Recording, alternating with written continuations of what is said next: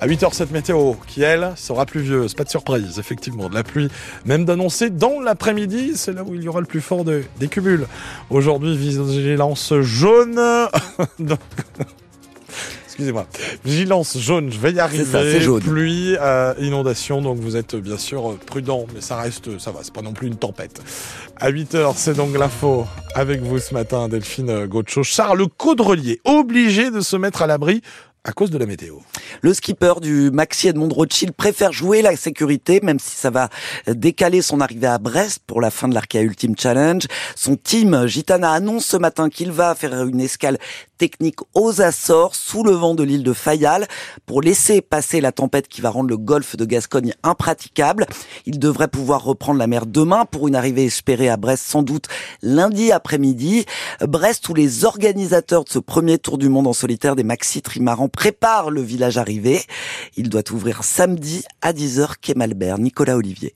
Malgré un dispositif moins impressionnant qu'au départ, le village aura fière allure, assure Clément Fenel, chef de projet Arkea Ultimate Challenge pour OC Sport Pendwick. Évidemment, c'est difficile de faire aussi bien et aussi grand que le, le, village départ, mais on a tenu à faire un, un village assez important pour bien accueillir euh, ces marins et, et témoigner de l'exploit qu'ils font euh, sur ce tour du monde en, en solitaire en trimaran ultime. C'est un village qui pourra accueillir euh, environ 5000 personnes à l'instant T, donc c'est la même jauge que ce qu'on avait sur le village départ. Ouverture de 10h à 1h du matin avec des animations et concerts tous les soirs.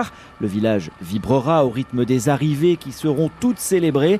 Charles Caudrelier, puis Thomas Coville et Armel Lecléache sont attendus en moins d'une semaine, se réjouit Guillaume Roté, le directeur de course. On va avoir le podium, les trois bateaux à quai, euh, finalement, en, voilà, en une petite semaine et, et, en plus pendant les vacances scolaires. Donc ça, je pense que c'est une bonne chose pour le public et pour nous tous. Le temps fort, ce sera la cérémonie de remise des récompenses, sans doute le samedi 2 mars à 17h.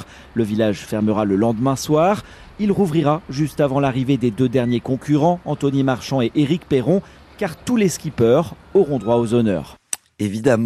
Merci beaucoup Nicolas Olivier. Toutes nos infos à retrouver sur francebleu.fr. Eux aussi se mettent à l'abri euh, les bateaux euh, qui doivent normalement rejoindre euh, ou partir des, des, îles bretonnes. Là aussi toujours à cause de la météo, les, les liaisons maritimes pour la plupart euh, annulées aujourd'hui et demain. Euh, c'est le cas déjà pour Belle-Île et Ouessant. Pour Molène, dernier bateau aujourd'hui à 13h30 pour le Conquet. Horaire également avancé entre Édic et Watt pour Quiberon.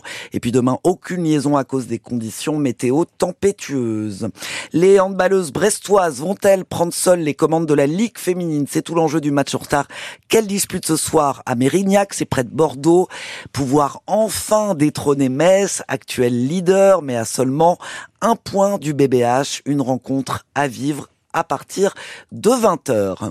Il était attendu comme le Messie. Le nouveau médecin de Plonéis, il a ouvert son cabinet hier. Il n'y avait plus de généraliste dans la commune de près de 7000 habitants au nord de Quimper depuis plus de deux ans maintenant. Le docteur Loïc Lenéel arrive de Bordeaux où il travaillait depuis 15 ans.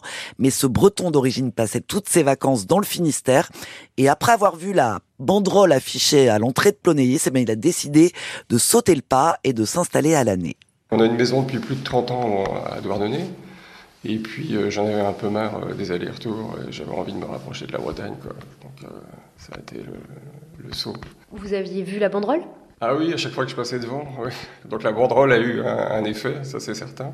À chaque fois je me disais, tiens, pourquoi pas, pourquoi pas, puis c'était un peu dans les tuyaux, et cet été on a sauté le, le pas, quoi. Et on a été bien accueillis par la mairie, c'est sûr.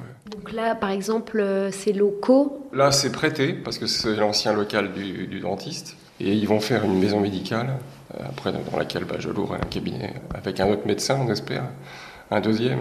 Donc euh, ça, ça m'a motivé aussi. Ouais le docteur Loïc Lenéel de Plonéis avec Angeline Domuin et, et son agenda est déjà bien rempli parce que il n'a pas de place pour les 15 prochains jours, sauf évidemment en cas d'urgence. Le, le couple qu'il forme avec sa femme, qui est sa secrétaire médicale, euh, devrait travailler encore une dizaine d'années avant de penser à la retraite.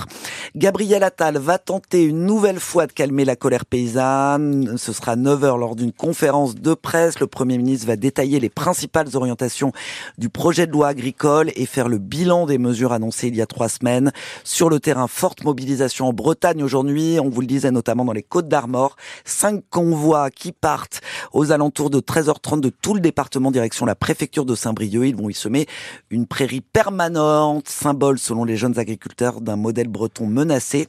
Des actions similaires sont prévues euh, dans le Finistère, le Morbihan et l'île-et-Vilaine.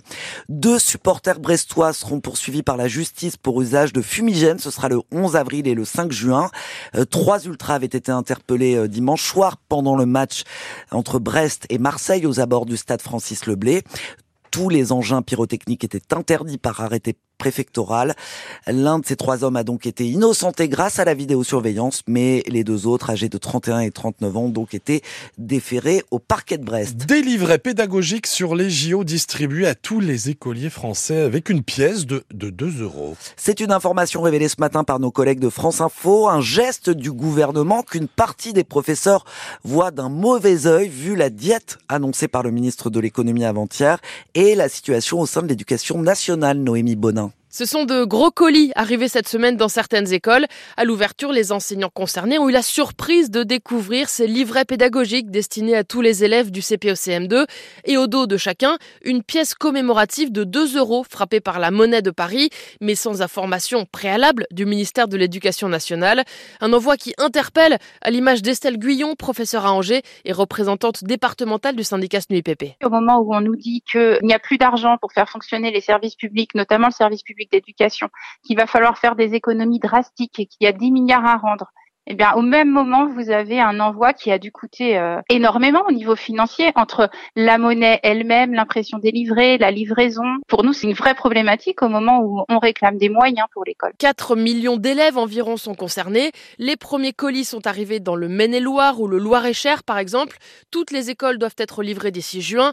Un mail d'information officiel a finalement été envoyé après coup, hier après-midi. Et pour l'anecdote, dans le livret, on peut lire un texte d'Emmanuel Macron, mais aussi de Gabriel Attal, alors ministre de l'Éducation nationale.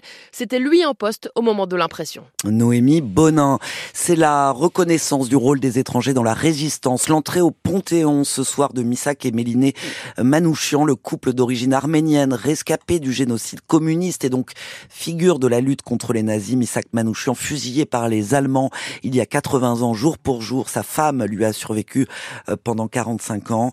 Une cérémonie que vous pourrez suivre dès 18h15 sur francebleu.fr. Elle doit durer une heure et demie. Et puis c'était l'une des grandes figures de la comédie française, le comédien Roland Bertin, âgé de 93 ans, est mort avant-hier, doucement, dans sa maison de retraite de Pont-l'Abbé. Euh, selon les mots d'Éric Ruff, l'administrateur de l'institution parisienne, Roland Bertin était tombé amoureux du pays bigoudin. Dans les années 70, il avait acheté une maison à Kériti. En 2009, il avait reçu le Molière du comédien dans un second rôle pour une interprétation euh, magistrale dans une pièce de Shakespeare. Il a également joué dans une cinquantaine de films.